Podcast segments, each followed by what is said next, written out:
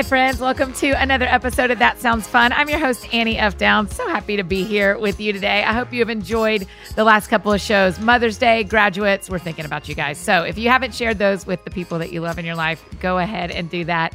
Hey, the music in the background for the last week is our good buddy, Mr. John McLaughlin.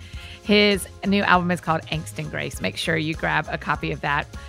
Today on the show is one of my very favorite friends. I cannot believe she hasn't been here yet. It'll be the first, but not the last time she's on the show. Margaret Feinberg. Many of you love her writing already, I know. And probably a handful of you have been a part of her and Jonathan Merritt's writing classes and groups and resources through Write Brilliant. But Margaret had a new book come out just recently called Taste and See all about um, the beauty of some of the foods in the Bible. I think you are going to love this conversation. A little uh, heads up this isn't the easiest topic for me. As you guys who know my story know that uh, me and food don't always get along. And so probably my filter's a little lower than I wish it was about this one. So I just want to give you a heads up about that, probably out of my own shame that I'll have to deal with later. But here is my conversation with author of Taste and See, one of my favorite friends and writers, Margaret Feinberg.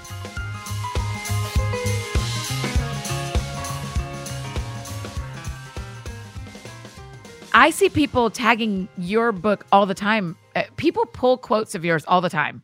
Do you love it? I love it. It's, It's so fun, right? Well, yeah. And I mean, who doesn't love to talk about food Right. and spirituality and faith? I mean, they just, it's hand in hand since Yes. the beginning, all the things. Yes. And it's really, and it's delicious and it's fun. And that's what I love, right? Like, at the end of the day, I think that when we open the scripture, when we dive into God's word, like it should be a ball. Right. I mean, of course, seven talks to seven. We Yeah, would- yeah, yeah, yeah, yeah. Two Enneagram sevens are like, how do we have fun? Read the Bible? Okay, I'm in. Um, okay, you were telling me that you took a couple of months off last year I did. It was uh, about four months and just and uh, stayed home. Traveled some traveled Yeah. some for our own life giving i as a seven of course i Yes. love travel uh, an airline ticket is my catnip Yeah, right. i go cuckoo for cocoa puffs if i can get on a plane and go see something new new people all the fun all the food all the architecture just nourishes my soul so we did travel Yeah. but those four months off of you know speaking and and that kind of being on the road it was life-giving and for me and my husband you know being part of our church community he he planted a campus Yeah. uh, in Park City, Utah. And so just being there, being with our people, it is it's awesome. you know, because I'm getting ready to do that. I'm about to be the back half of this year. I won't be traveling. How did you balance wanting to go back out on the road? Did it energize you to go back out? Did it make you uh, prepare me for what I'm going to feel at the end of having half a year off the road? Yeah, I think for you, because I think your commitment is slightly different in that you are literally off the road. Yeah, I think mean, so. even for you know, you're not traveling hardly at all, and so I think a couple things. One, I am so excited for you because your well is going Mm-hmm. to just not just rise but overflow in the most beautiful, rich ways in thought and in word and in deed and in groundedness and in joy. There, there is something about um, the act of not doing that is so filling and gives Mm. Yeah. space for God to really fill in the most beautiful ways. Yeah. And then just, I think the details you're going to notice about being at home and the little joys. Yeah, yeah. That's what I'm looking forward to. I'm still going to do like I'm still going to be working. I'll still I'm I'll write books, I'll do the podcast. I'm just taking that third part of my job. I'm just sabbathing from that versus the whole job. But I do feel this like there's something to it. There were things that I did that were just, I just noticed details. So, for instance, uh, for me, one of the grounding things, okay, so if, when I come off of a trip, my husband and I are really intentional. The first thing we do is we dig into our community, meaning I don't wait for people to call me Yes. to go to dinner or lunch. I'm the one, we come home and we're reaching out to multiple friends and saying, let's spend time together. Yes. Uh, so no, oh, oh, poor me. Oh, nobody knows. Oh, you know, just dive right in. Go. How'd you learn it. to do that? Because for a while, early in my career, I would come home and be like, nobody knows I'm back, and I don't. I feel like I don't have any friends, and I'm kind of feeling lonely. And I was like, wait a second, I can fix all of Yeah. this with about five texts. Yes. So let's do it. You're like literally no one knows I'm back because I did not tell them. so now, that I, yeah, I went through the same thing a little bit. That's why I was wondering if you'd. I had the experience where I would come home and be like, Well, of course, nobody's texting you, Annie. You put on Instagram that you were in Chicago this morning. They don't know that you went to the airport right after that. Yeah. right and so we have it's not just the adults that we have relationship and friendships with but also kids and so like lucas and too. carter Yeah. like making space like i was like we want you know they brought over some art and so i framed it and put it on our wall so when you walk oh. in our home that's the first thing you see and i'm like the next time you have a piece of art we're going to switch it out in the frames Yeah. and so just little details that are that are true life and are true grounding simple beautiful acts Yes. Oh, I can't wait. We're so, I mean, we know this already, but we're so similar. And I'm like, yeah, I have a picture. I mean, here on the wall, I have a picture from one of my best friend, my, I call him my mini BFFs, that he drew that for me uh, for Theater of the Minds for the People. It is a picture of me uh, in the bottom corner. The yellow circles are me, oh and the big purple circle with the little purple circles is a soccer ball. Awesome i thought it was an asteroid on It fire It does look like an asteroid on fire, but it's me in my in my blue eyes and my in my red shirt and a massive soccer ball. And but it's the same of like, man, these how you invest in kids connected with road life is something I really want to, even though they're not my children yet, I really want to figure out um, how to do that well, how they understand. But I, I guess in Nashville, it's a little bit easier because so many people on the road. In Park City, you're probably one of the few who travels as much as you do. You'd be surprised. That's Oh, one of the really? things that I love about our community is that most of the people are on the road a ton For what? uh, for all kinds of professional Okay. jobs. Uh, even you know the top CEOs, many um, highly successful people live there because it Yeah. is so beautiful and so outdoorsy and so wonderful, and 25 minutes to the Salt Lake City International Airport. Sure, there you go. So Okay. it is not uncommon. And so what I find is, you know, I used to live in Colorado before we moved there for Leif Yeah. to plant the campus, and people, you know, couldn't keep up with the schedule. I can't keep up with my schedule sometimes, but in, in Park City, everybody's like, "Oh, you're coming home on Friday." I'm like, "How do you know that? How do you know I'm in Nashville right now? What is happening?" Oh, that's so really it's actually sweet. a norm like Yeah. this, which is really, and you know that when people get it, because we've lived seasons in life when people say, "Oh, you know, you're not going to be here for this barbecue," and then the next weekend and the next weekend, and they just check out. They they don't Yeah. have that space in their life maybe to engage in that kind of relationship or friendship. And Yeah. where we are now, people don't even miss a blink because they're Wow. Traveling and going to. Oh, that's brilliant. That's kind of your friends to care that much about your calendar. Yeah, My friends who care that much about my calendar, I think, are super special to me. yeah. Yeah, I get that. Do your friends read your books? Uh, they do. Yeah. They do, which is um, so classic. I don't know if you have this issue. Uh huh. Uh, my best friends will read my books and be like, I had no idea that was going on in your life. Oh, yes, Margaret. Yes. Is that a seven thing? it must be. Yeah, because what they're reading is our pain points, and we're not talking about that on the daily No. basis, right? And the other thing is, I think hysterical. I hide from my pain point so much that it's not that I'm not telling you. Like, it's not like I can identify my pain point and I'm not telling you. I literally cannot find the words. Yes, I cannot even process enough to get Yeah. the syllables out of my mouth to explain what's happening. I, it's hysterical. Uh, you know, my three best friends from Atlanta that we talk all the time. We made a rule probably maybe five or six years ago, a few books ago, and they said we really don't want to learn things from books. We want to learn things from you. And so I, I make a, make a point now of going, oh, I could write about this someday. I should probably make sure, yeah. Or before a book comes out, I'm like, let me tell you four stories that you're going to read that I think. But but uh, but I think there's a permission that you seem to have granted your people and yourself as well. This permission that like I'm going to learn how to do this job and it's going to adjust as I go. Yeah, it does. It has to be flexible. You have to be willing to grow. And I think that's part of our faith journey as well.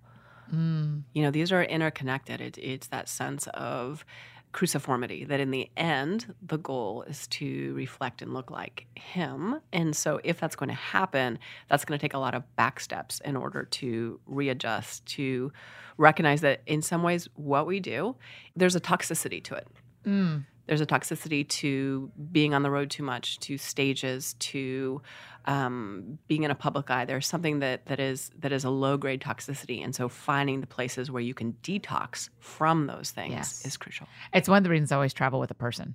Because they are my detox.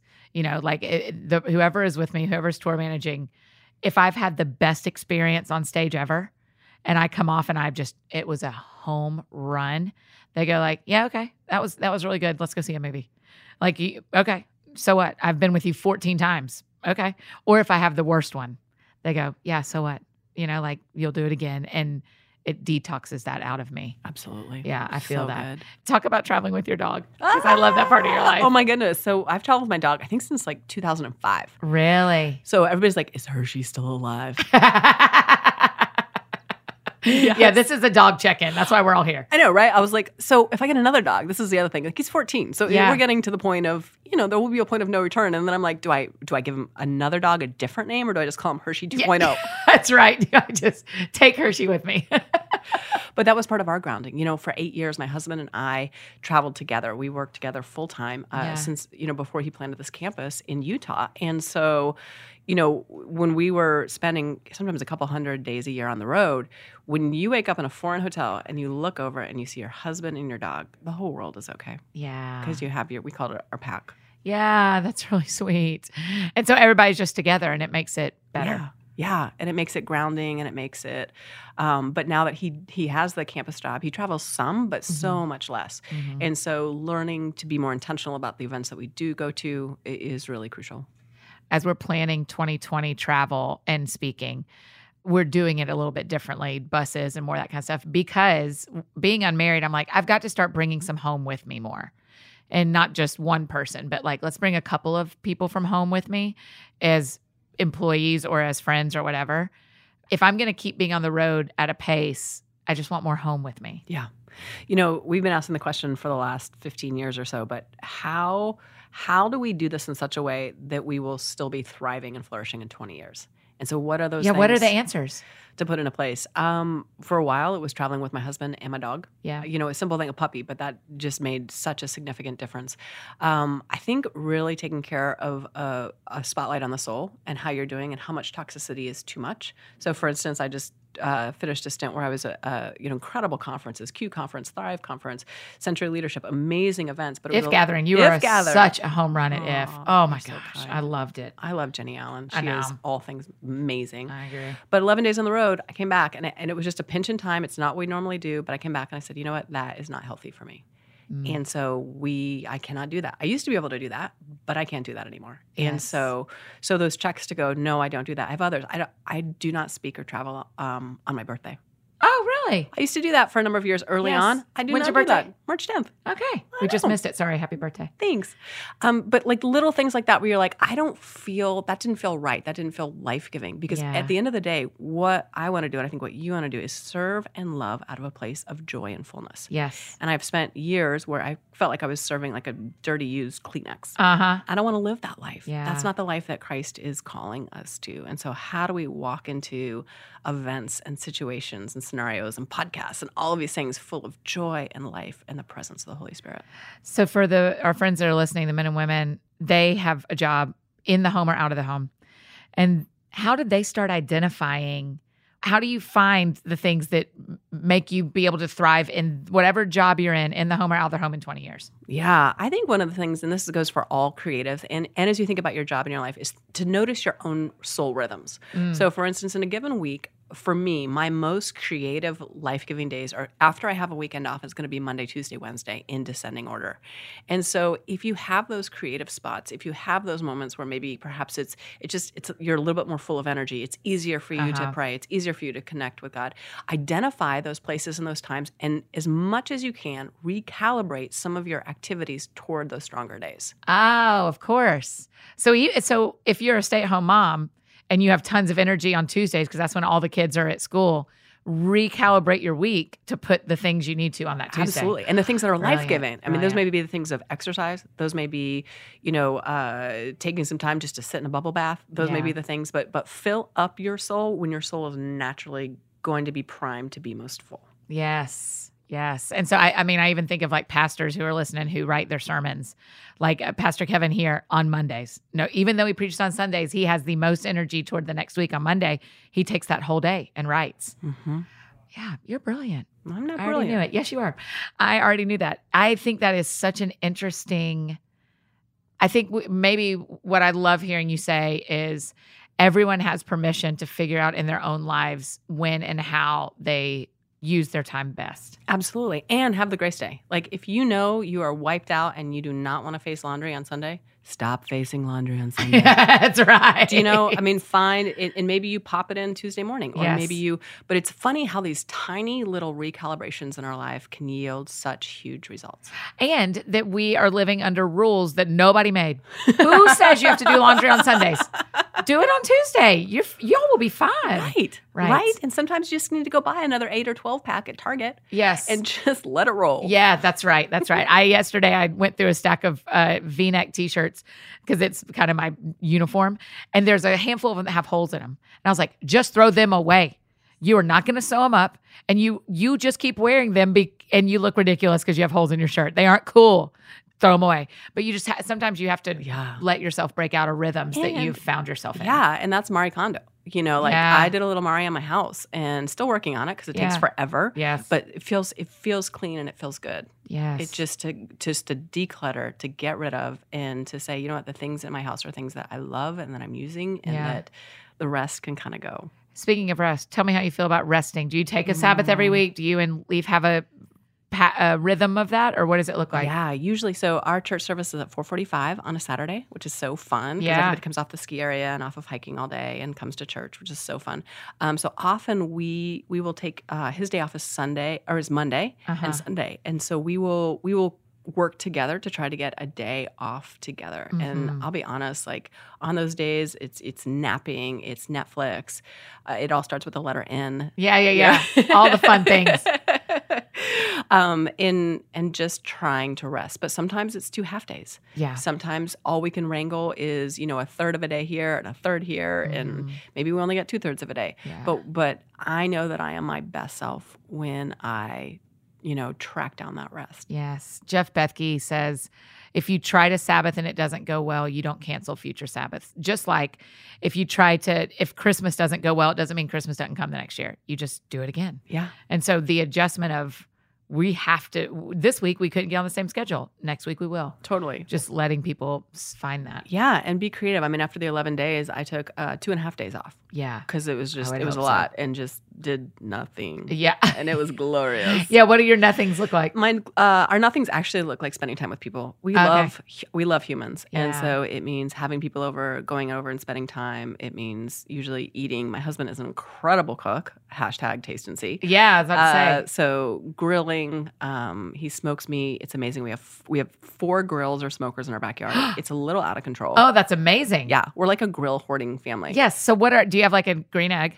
Uh, no, we have. No. Uh, it's from Cabela's, one of their huge, tall smokers. Then we have the the one that uses the pellets, Uh huh. uh, Traeger, and then uh, one that I got off of uh, Nextdoor app for free, which Yes. I'm very proud of. That's my go to grill. And then we have an electric one in case we run out of propane. Yeah. So in all situations, Wow. we are ready for you to come How eat with often? us. Yeah. How often are y'all using the grills? I mean, you almost use them all the time. Uh, we we use them probably three or four days a week. I try to get off of meat as much as possible after writing Taste and See, but I, Why? I uh because I became more aware of of, of meat, where it comes from, what that looks like. I've become more intentional about the meat that we do eat, and Yeah. I just think it's great to have several nights a week that are just vegetable based. yes. Yeah. I just think it's life giving and beautiful Yeah. and delicious. the way I like to say it now is I have a plant based diet where I just eat more plants. I've noticed, especially brain health, as I'm working a lot to restore my brain to what it was before my migraine season. Vegetables help with my brain. Yeah. If I eat something green every day, my brain is in better shape.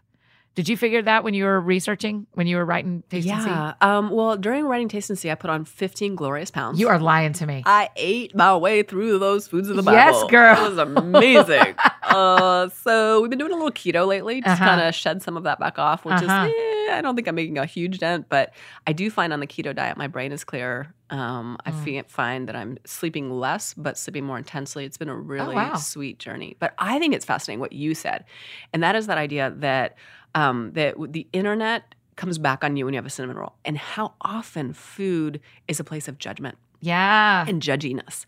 When Why I do we do that? I do it too. Yeah, I mean, like, I- well, I you can't do that. Yeah, yeah. It slips into our lives. Yes. and I think remembering that the table was always meant to be a place of grace, Mm. and of giving and of generosity and of recognition of a very good God who spun the sun and hung the stars and fashioned the seasons that we would be able to pick up a strawberry and bite into that deliciousness and and that that is the joy that we should come I think with with to the table and also with food Yeah. in general is a place of gratitude you know even in each other I, I struggle with with gluten and breads but there are times that i sit down and i know it's going to hurt and i do not care right. i'm going to bite into that lovely hot mm, butter melts in Uh-huh. uh-huh yeah hmm But yeah, there's times where you just go, this is too beautiful not to taste. Yes. Unless you have an out, like, I can't eat ice cream no matter how beautiful it is. It will, you will have to EpiPen me in the leg. Right But cinnamon bread or these other things, you just go like, this is so beautiful. so yummy. How would I not taste it's it? so yummy Yeah. yeah Correct me if I'm wrong. I feel like the last book of yours I read before Taste and See was about gardens. oh flourish Yes. so fun that So- beautiful 52 week devotional Yes, that's what it was. It was a devotional. What is it about you and nature? What pulls you back to what the earth offers Mm. that makes you connect with it in a way that you want to write about it? You know, I was raised by free spirited family uh, parents who moved around a ton, and so kind of yep. Yeah, but, but like my mom will get very angry if you use that word. Okay, I won't I once used word. it in a sermon, and she came up to me afterwards. and She goes, "I was not a hippie," and I was like, "Okay, mom, okay." And one of the things they always did, uh, I was born in uh, Cocoa Beach, Florida. Okay. So, dad, huge in the surfing industry. Uh, about eight years old, moved to Maggie Valley, North Carolina. Oh, it's beautiful. I love Maggie Gorgeous. Valley. Yeah. And then one winter, when I was in third grade, they woke up and said, "Hey, we want to we want to go be ski instructors at a real mountain out west." We hopped in the car and drove to Colorado, rented a place sight unseen in Steamboat Springs, and ended up graduating from high school there. Yeah. And so, basically, wherever my parents have lived, it's always been incredibly beautiful. They will own the tiniest shack if the view is incredible. Mm. And so I grew up, uh, you know, with parents who were surfing, who were boating, who were planting their own gardens off the grid. We had a, in our house in North Carolina, we we had we had generators. We were completely off the grid with all of our food supply, water, everything if we needed to be. Oh my gosh. How cool. They were like um, preppers before preppers was a thing. oh, we were definitely prepping. We had a bomb shelter. We had a bomb shelter. Oh, so they were the preppers. 80s. Yeah, oh, for sure. Yeah, yep. I still It's need impressive. some therapy for that. Not but- hippies, but preppers. It's different. and so growing up with that it just created this this awareness of creation and appreciation and celebration of nature and picking blackberries and having them drip down your chin Yeah. and going out for blueberry season and eating wild game and catching you know my on my eighth birthday i i shot i shot my first lobster that was my big Wait, accomplishment you shoot lobsters? you do in the Bahamas. You cannot grab them. You actually have to have um, it's it's a Hawaiian sling, Uh huh. and you, you cannot have a tank because a tank uh, to take f- you can't take food out of the sea with a tank because that gives us an unfair advantage to the ocean and all of its all the life that's in there.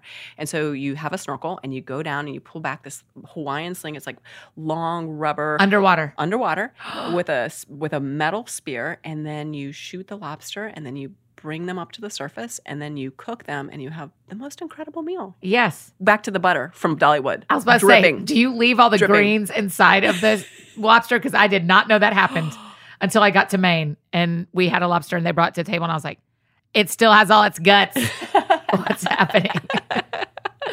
Ew. It's ew, yeah. I don't eat that. Some people do. Ew. No, I don't like it. So So then, nasty. so you just always had this real up close connection with the food that the earth provided, Absolutely. made from a plant, not made in a plant, kind of stuff. Yep. Yeah. So when you decide to write Taste and See, this is one of my favorite kinds of books where you give us essays that are just, if people haven't read you, which I'm sure is few and far between, if people haven't read you, you are just like a um, a song when you write essays. They are so flow and beautiful, but then you also put in recipes. So fun. Yeah. It's so fun. What even made you start this book? Why was this the right next book? You know, uh, about 10 years ago, I wrote a book called Scouting the Divine My Search for God Among uh, Wine, Wool, and Wild Honey. And I went out and I spent time with farmers, uh, beekeepers, grape growers, and um, shepherds and opened up the scripture and asked, How do you read these passages, not as theologians, but in light of what you do every day? And their answers changed the way that I read the Bible forever. Really? Time and time again, I found myself asking, How have I grown up in the church? How have I listened to so many sermons, so many podcasts, and nobody has told me these things? Yes. Well, I finished up the book, and I literally had people come up to me over and over again saying, Why did you not spend time with an olive grower? Oh, I know of all the things. They're like, we love everything you did. Why not the olive? And I thought, you're right. I, at the time, I didn't have enough time and space to do that. you're like, you going to pay for that? Yeah, you exactly, going to pay for me to go to yeah. Israel? yeah. By the way, the publisher is not paying for these trips. We are Yeah, paying for them. no so I've joke. sat on this idea of this book for 10 years. Oh, and I actually had an intervention from our friends, Jonathan Merritt. Yes. And my friend Carolyn, and it had been about four years since I'd written a book because the last book was Fight Back with Joy about my battle with cancer. That's right. And I just, I didn't want to write it. It was so painful. I didn't want to do it. Girl. And they said, Margaret, if I you want to be a writer, you have to write. And I was like, and um, so Jonathan's like, if you're going to lead writing classes with me, I need you to keep writing books. right, literally, I was like, oh, the intervention's for Jonathan. Nope, nope, it's for you. It's for you. I'm like, oh man, man. That's how good interventions go. The person does not know it's about them till it's already started. so yeah, so so I thought, okay, what are what I didn't even realize the first time I wrote scouting that I was really looking at food in the Bible. Did I just I thought agrarian, agriculture, not Yeah. like food. And so I, I realized I thought, what foods do I want to look at in the Bible? And so identified six and then sat down the, out the people who plant, procure, and process them. Wow. I went to Israel to fish in the Galilee. I brought in an olive harvest in Croatia. I plucked figs with the premier fig farmer in the United States. I love the fig chapter. I, I called up the head of the divinity school at Yale, and he happens to be an expert on ancient grains. I cold called him. Oh my gosh. Yeah. You did? You just cold called him. Cold called him. I was like, "Hi, my name is Margaret. I- I'm writing about bread in the Bible. Uh, would it be okay if I came to your uh, house and we baked bread together for an afternoon?" Get out of here. I know, right? Margaret. So totally, and he was so gracious, um, and even went 410 feet down into a salt mine. And again, with each of these individuals opening up the Bible, looking at these food themes, and asking, "How do you see these passages, not as theologians, but in light of what you do every day?" So would you say that to them? Would you go read this to me and tell me what this means to you? Yeah, I would open up the scripture, and not all these people were were So smart. Christians, Right. and so They that- were all Christians. No, No, they were not. I love that. Okay. And so okay. that adds just a whole different hue and color and texture. Edo, Yes. who I go fishing in the Galilee with, he's Jewish. Sure. And so his perspective on food and olive oil and bread is just so radically different. Yes, that is that's incredible. How'd you pick what recipes went in here? The ones you did with the people? Uh, some of the recipes came from the people who I learned from. Others came from friends who I went to their house and I was like, this is so good. All my people need to make this at home. Okay. How do I make that There fish? is okay. So there's a recipe in there that you can eat that I think would melt your face off good. It is the gluten-free dark chocolate sea salt cookies, Oh yeah. I'm And- about that. and you don't have to apologize they're gluten-free because they're so stinking good. Yeah, yeah, yeah, yeah, yeah. It's so fun.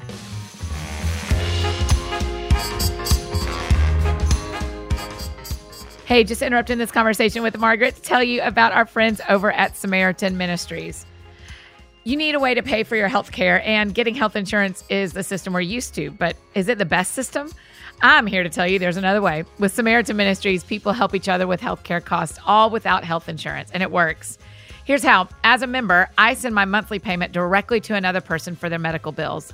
Samaritan Ministries just lets me know who to send it to and how I can pray for them specifically. And then when I have a need, like recently with my migraines, the members are there to support me in the same way. I'm not limited to a provider network, so I have the freedom to seek the medical attention that is best for me and my situation without worrying whether it's in the network, which has been really, really helpful. You may not have heard about it before now, but it is tried and true. Samaritan Ministries has been successfully sharing healthcare for the last 25 years and now shares around $28 million in medical bills each month. That's insane. Healthcare sharing with Samaritan Ministries not only provides health care when I have a medical concern, but also allows me to directly connect with other members in need. As I said, I've been going through my own health journey dealing with migraines and connecting directly with another member who might also be dealing with chronic pain. I can share how God has been faithful to me through my experience, tips I've found along the way to manage pain, and verses that have encouraged me. That's my healthcare solution, friends. It's giving and receiving true health care. Find out about becoming a member at SamaritanMinistries.org forward slash that sounds fun. That's SamaritanMinistries.org forward slash that sounds fun.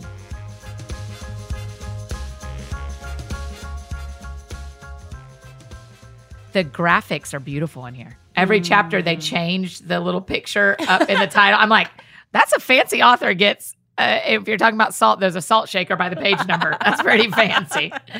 What experience of this book will you never forget? Mm, gosh, there are so many. I think one of them was going down 410 feet into a salt mine.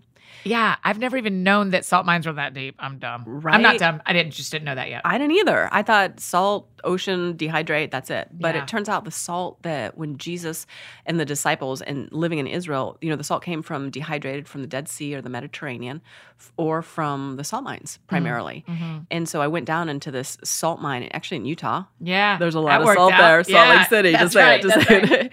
and uh, we drive in, and it's the, at the back of the property. We're in a truck, and as we enter into this cave of the salt mine, uh, it just turns completely dark except for the the lights of the truck and I can see there are salt stalactites dripping down from the ceiling. And we start start entering this rich, colorful cavern, but it's not bright white.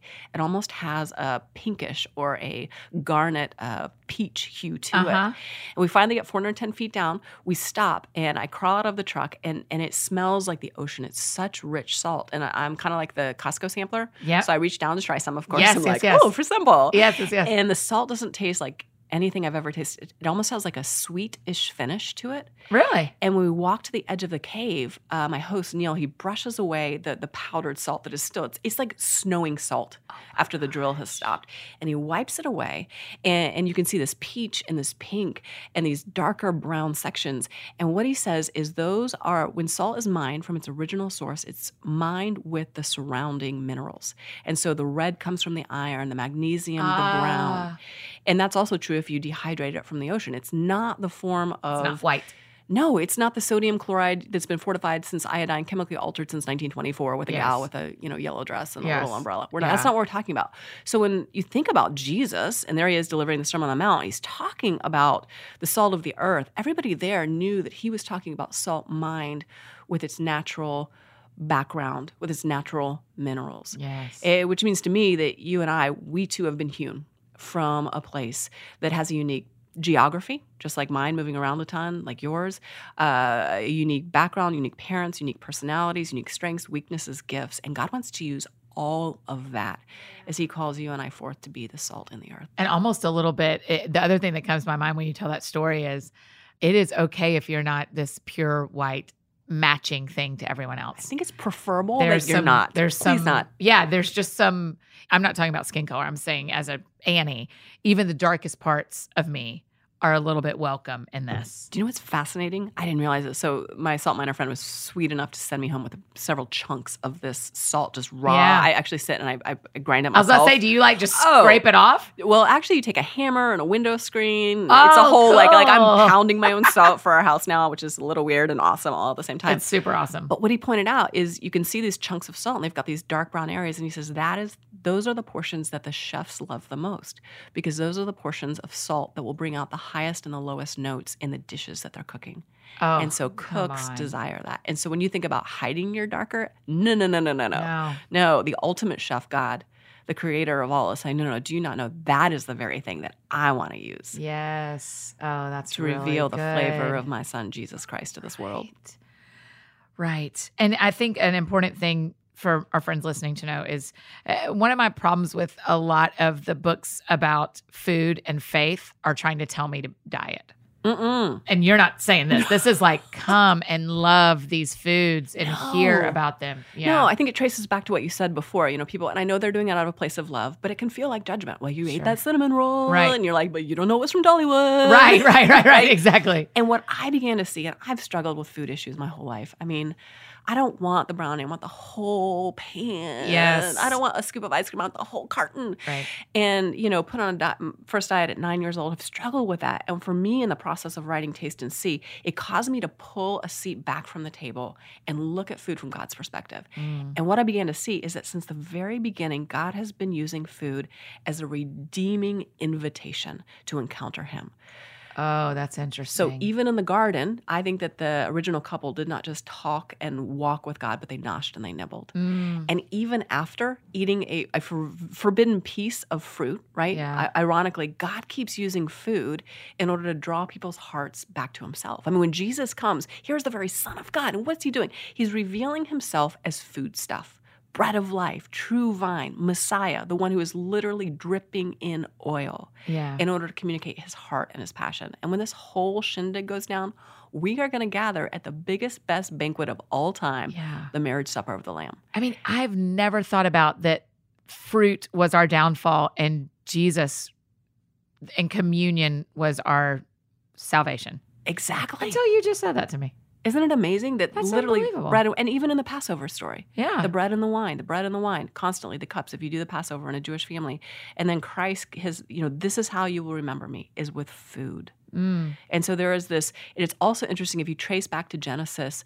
Uh, I think if you look at the story of Eve, she took and she ate. And what does Jesus say? Take and eat. Margaret, he does. Oh my gosh. And so in Revelation, it describes that moment. Jesus says he's knocking on the door of our hearts. And what does he want to do? Does he want to come in and do a repo or renovation? No, no, no. He wants to come and share a meal to sup with us.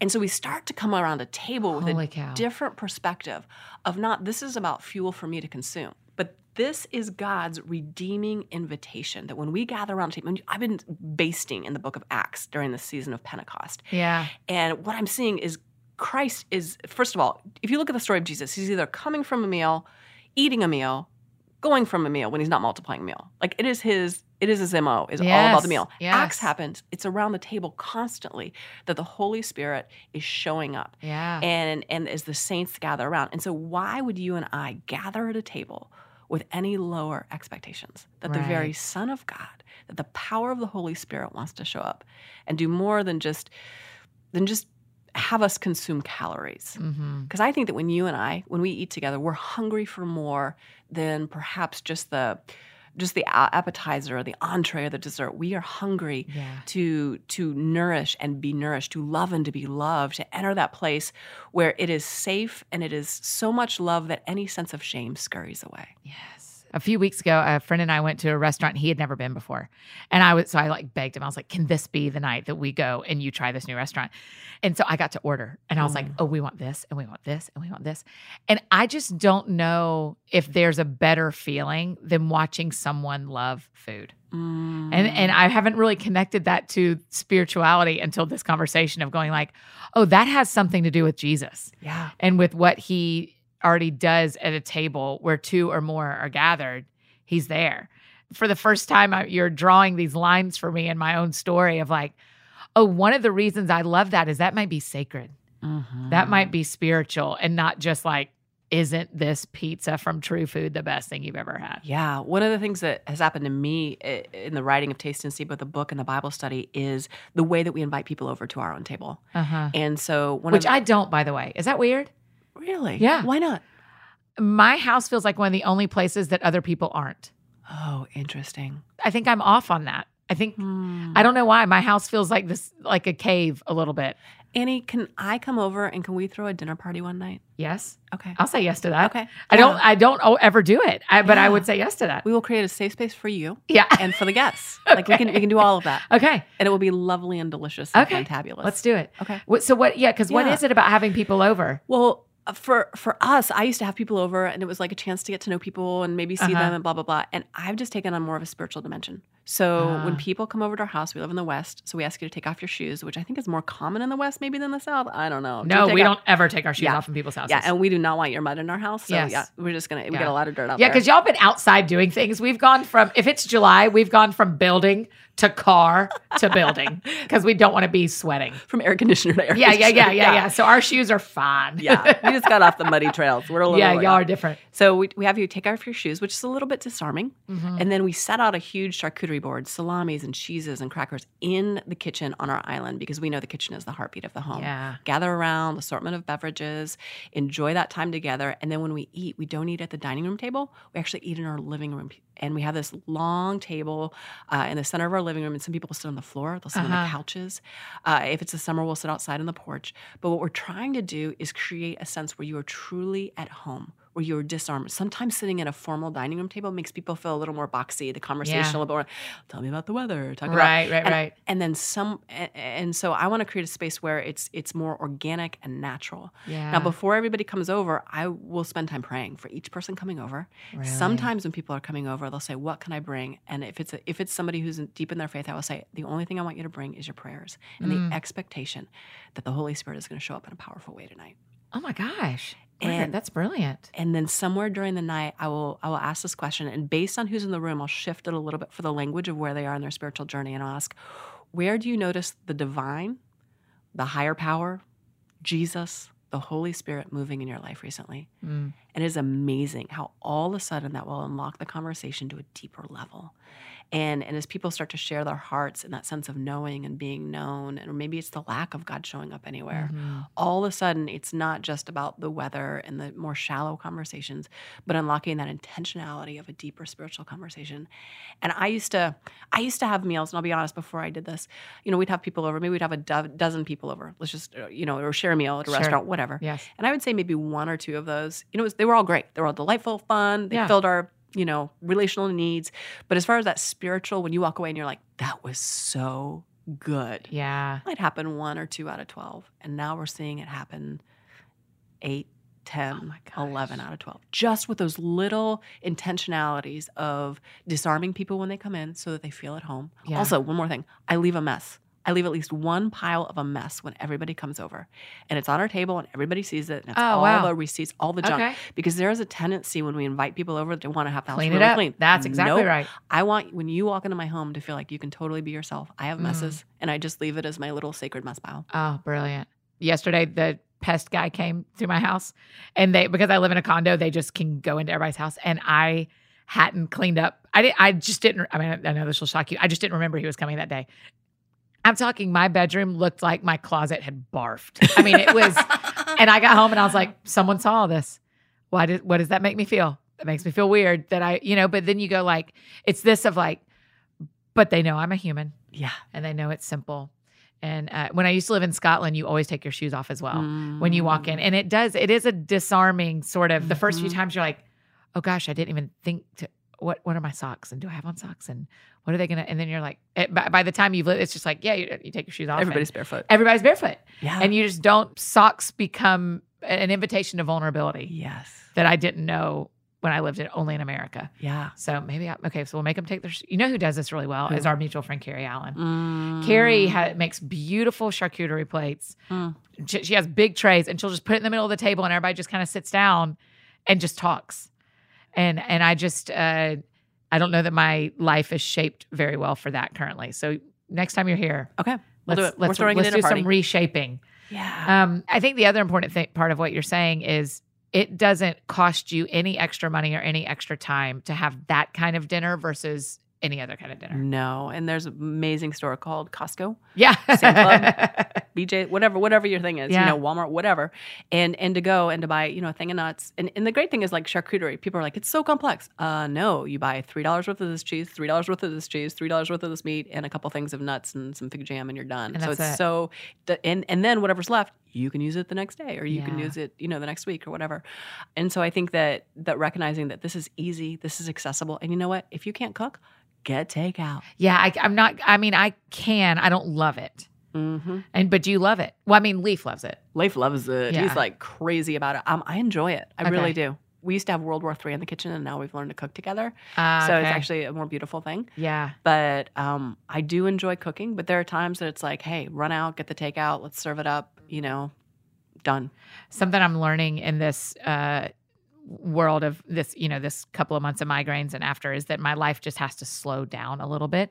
Not that I have to do less work, but I there just needs to be more space than I've had previously.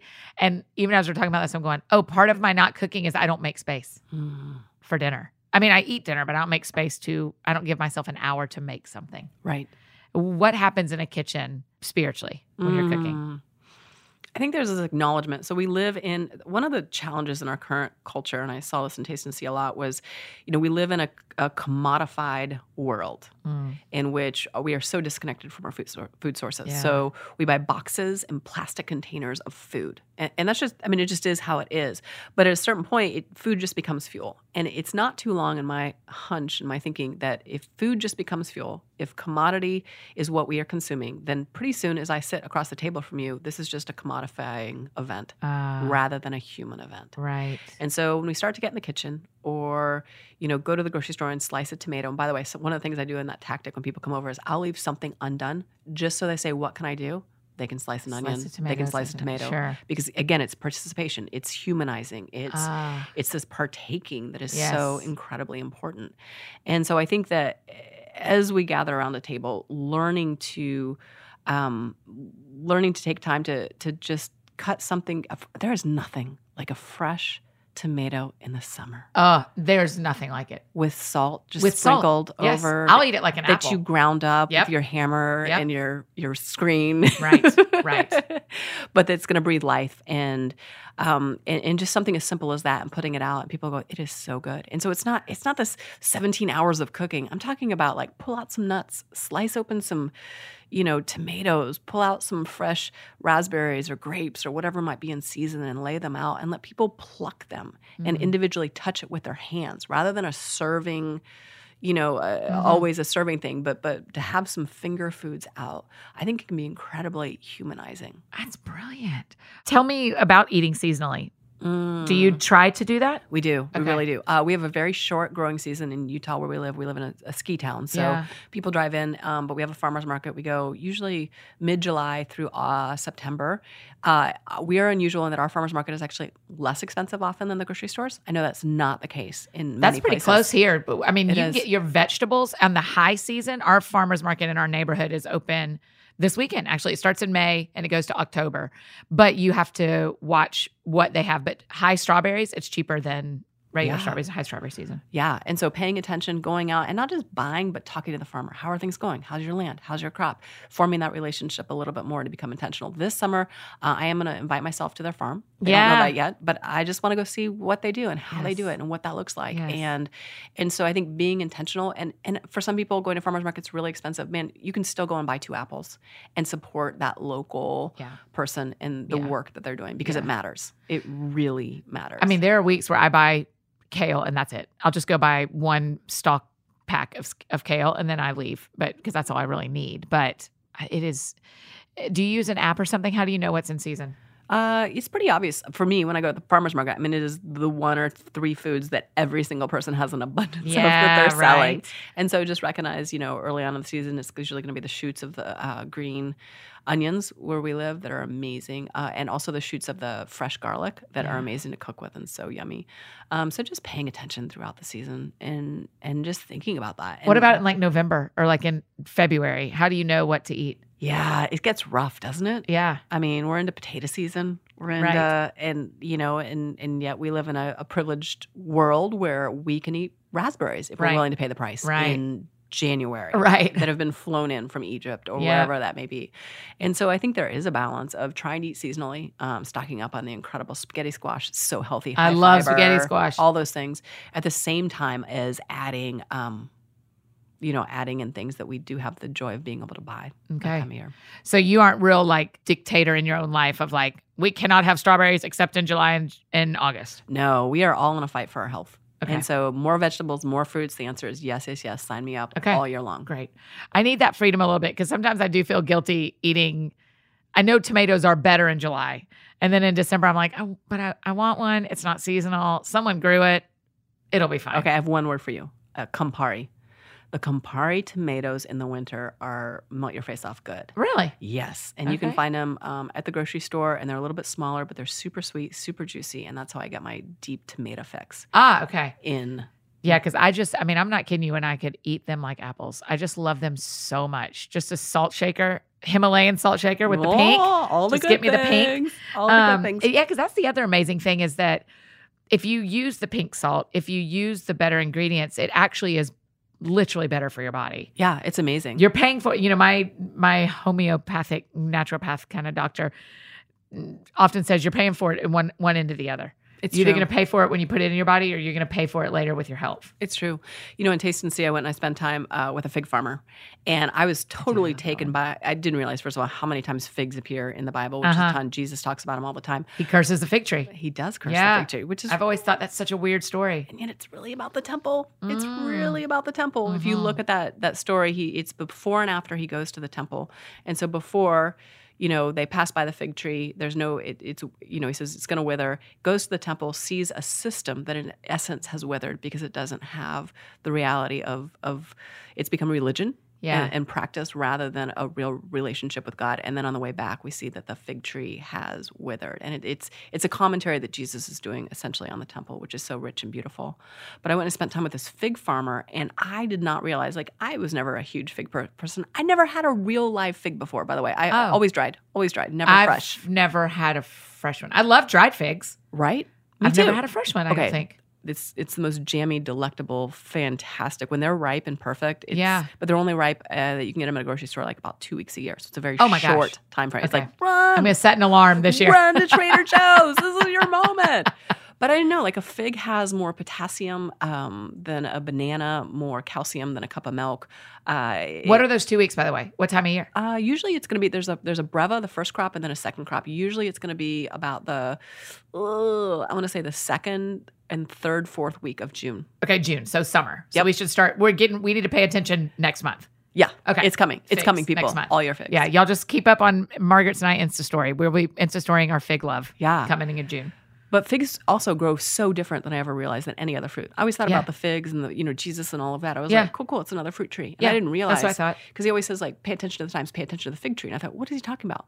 So a fig is different than every other fruit tree in that as it grows, it is completely green. All branches, all the fruit until Okay. about 10 days or seven days before it turns ripe. So, literally, if you're not paying attention to a fig tree or a fig orchard, everything will look green until suddenly everything is ripe and ready to pick.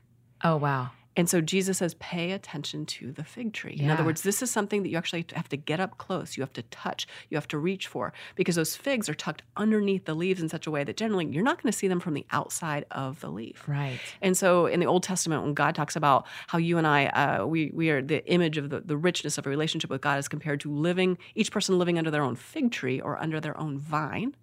If you're living under your own fig tree, it's compared to in the Jewish scholar world of of you have to wake up each and every day because the figs are not ripening all one day. One will ripen one day, two more on the branch, two days later, three days later, maybe two more. And so you're constantly living under this fig tree, comparable to the word of God, where you wake up each and every day expectant of the fruit that God is going to ripen, that you're going to be able to see, taste, and see God's goodness through. And in that place, that fig tree has such huge leaves. It's huge, and so it's shaded.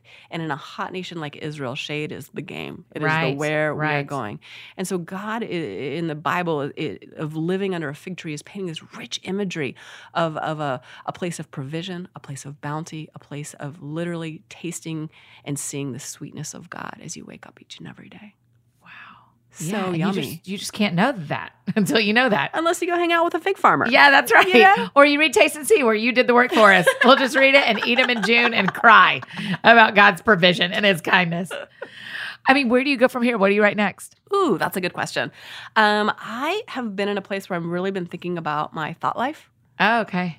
And just kind of starting to get disciplined in that. I got I had a really dark season and just was had a friend who said, um, you know, Margaret, I think you've made agreements with the universe that are simply not true. Oh, wow. And I was like, and drop the mic. Yeah, serious. And so went through a couple days of just saying, God, where have I done this? And I'm so sorry. yeah. And how do I realign myself with what is true and beautiful and good? Yes. And so I'm thinking about maybe doing a little devotional. Okay. Kind of ties into that and yeah, um that's beautiful. and helps We need people that. yeah Yeah. think more clearly and more sharply about who we are because when we have the right mindset um, just like taste and see um, we we start to i think live better lives Yeah. and more And you and. Jonathan are still going to be doing your Write Brilliant. Woohoo! Yes. Yes. we are doing one in July. Yeah. Assuming it isn't sold out by the time people hear this. I know, right? We Yeah. are, we're getting really close. Uh, Houston in July. Beth Moore is a guest speaker. We've got That's amazing. I know we've got an um, incredible editor for the Houston Chronicle who's going to Yeah. be there. We've got a social media guru who's going to be there. And So tell me who, because a bunch of my friends who are listening want to write a book. Yeah. Where should they be in that process for Write Brilliant to be right for them? You know, we've created a, a system that builds on it, on itself. So Okay. it doesn't matter if you are just thinking about writing a book or you've had two books published. Uh, the the philosophy that we have developed, which is audience centric, content driven, is such that we will be able to take you from wherever you are in your writing journey to the next level. Okay. uh, sharpening your social media presence, your platform, your actual writing, the Yeah. words that you choose, the verbs that you're selecting, uh, right down to um, thinking about your big idea, how to lay that out in such a way that it's sharper, clearer, and more effective than it's ever been. Because at the end of the day, we think that writing is an act of self sacrifice Mm. And that it is an act of love. And I think you do that so well in your Thank books, you. Annie. You do that over and over. But it is an act of giving and love. And so at that, it's about you in the sense that it came from you. But when you're done, we don't want it about you at all. Yeah, that's right. We want it all about loving and serving your audience. yeah. Oh, that's beautiful. that's how we roll. WriteBrilliant.com. W R I T E brilliant dot com. I can't spell brilliant It's too fast. I know, you don't have to. Yeah, yeah. That's great. Yeah, I, I've partaken of your content, and it is very helpful. So, and there's just nobody doing. Someone actually, I'll tell you this publicly. We're copywriting this, so nobody steal it. Someone said to me the other day, Margaret and Jonathan need to do a subscription box Ooh, for nonfiction be writers because there's so subscription fun. boxes for novelists, Ooh, but there's no subscription box currently for nonfiction writers. that's a great idea. and that would be something that I would pay for that as an Annie, even though I'm a dozen books in or whatever. I would pay for uh, something that comes to me once a month that gives me some little writing things that's actually mailed to me. So, yeah, that's a great idea. So Write Brilliant subscription box, copyrighted. Nobody else gets to do it. Margaret and Jonathan are going to do it. So uh, how is it working with Jonathan day to day? He's just one of the dearest. he is one of the sweetest. You know, we have just such a long time, deep relationship and friendship, Yeah. and we disagree on about four thousand seven hundred sixty-three point two things. Yes. But I just so appreciate. He is, in my opinion, the premier religion writer in America. I agree with that. He is, I mean, anybody, his articles, USA Today, New York Times, everywhere. He is just at the top of his game. The Mhm. quality of his writing, the arguments on both sides that he presents are thoughtful, intentional, and it's so beautifully done. Okay, and it's fast. He does all that research and all that writing, and the thing happens today, and we're reading a thoughtful piece from him tomorrow. He's extraordinary. It's- yeah, it's also unbelievable. Yeah, and so having him at Write Brilliant, I mean, he just brings so much to that and helping sharpen all of us. Yeah. But most of the days, he's just pee your pants fun. Yeah, that's right. I agree. He is just one. We when I go to New York and we'll go see musicals, and we'll. I mean, we just have the best time. So I think the world of him, and I think the world of you. Thank you Mm. for doing this today. Oh, Annie, you are pure joy. And thank you. Oh. Thank you for loving your audience so well. Wow. Thank you for loving your listeners, your readers. Thank you for pouring out of the richness of who you are, like salt, how you are hewn with your Oh, unique personalities, gifts, background, and just loving people so well. That was very kind of you to say all that. You're really sweet. One thing about Taste and See that I want people to know I said, I mentioned this at the beginning. People quote it all the time. How are people using it on a day to day basis? Do you just read through it? Yeah, well, what's incredible is it's designed to go with a six session DVD Bible study. Oh, good. So fun. So I there's know. a workbook, there's a DVD, and it's fun because in the Oh, DVD, great. Leif and I are in the kitchen, we're cooking recipes. Uh uh There's uh there's sample tasting, so it's such a fun interactive Bible study. Yes. So literally, as you're reading about the incredible healing properties and how God uses oil in the Bible, you're you're doing an olive oil tasting as your group gets together. Oh, yes. Brilliant. And what I love about it is I it's such an incredible invitation for people. Like some people are like, I'm, I'm nervous about sharing my faith. I don't know how to talk about Jesus. I don't know what this looks like. All you have to do is say, hey, do you want to come over for a few weeks and talk about food and spirituality? We're going to watch some videos and eat some food. Uh, most humans will say, yes, Yes. yes, please let me, please let me come to your porch and Right. eat and sample food. And sure, I'll watch a little video. And Right. and what we're finding is people are, you know, have never darkened the doors of a church, never really thought about faith. They're asking other people in the group, "Hey, will you pray for me? Uh, I don't, I don't know about this faith thing, but I've never heard the story of Jesus before." Yeah. And so it's such an incredible tool to share your faith, non-threatening, light, delicious. It's just, it's just a fun what study. an easy way to do something in the summer. Hey, do y'all want to come over once a week and talk about food and spirituality? Uh, sign me up. Yes. Sign me up. right. So it's really oh, amazing. that's awesome. That was really well thought of by you. My, I was in a book club in Atlanta, and every book we would try to eat something that Mhm. had been represented in the book. And it was always so fun. And so I love that idea that that comes with that. That's great. Okay, last question we always ask. Because the show is called That Sounds Fun, and you're a seven, so this is going to be just a treat. What sounds fun to you? Ooh, right this moment. Yes. Mm. Annie, I think we should go to your house Okay. and we should plan out this dinner party that we're going to host. okay. We're gonna have the full charcuterie. We're gonna talk about. I'm gonna find out all your favorite foods and cheeses Yes. and what types you like. And then one day we're just gonna throw this incredible dinner party. Okay. And we might even invite a somebody who's listening today, okay. Oh. a surprise guest. Oh, that would be fun. Doesn't bring that a listener. fun? Yes. Oh, okay. I mean, th- could we be more stereotypical seven to go like, you know what sounds fun? Planning fun. I love the idea of planning fun. oh, I love you. Thank you so much, Margaret, for being here.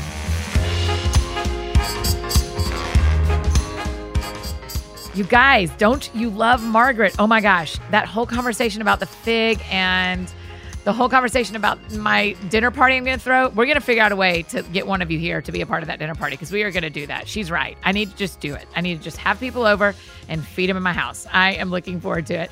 Hey, make sure you follow Margaret on Instagram, Twitter, Facebook, all the places, and tell her thanks for being on the show. And hurry and grab a copy of Taste and See.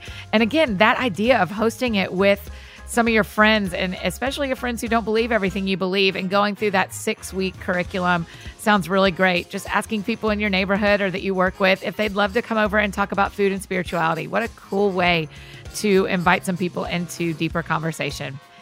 Hey, if you need anything else from me, I'm embarrassingly easy to find. Annie F. Downs, F as in food this week. Annie F. Downs on Instagram, Twitter, Facebook, all the places. If you need me, that is how you can find me.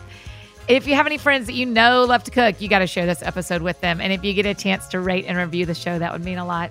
Hey, coming up on Monday is our good friend and one of my actual life heroes, Louie Giglio. And I think you're going to love this conversation. So go out and do something that sounds fun to you, and I will do the same. And we will see you back here on Monday.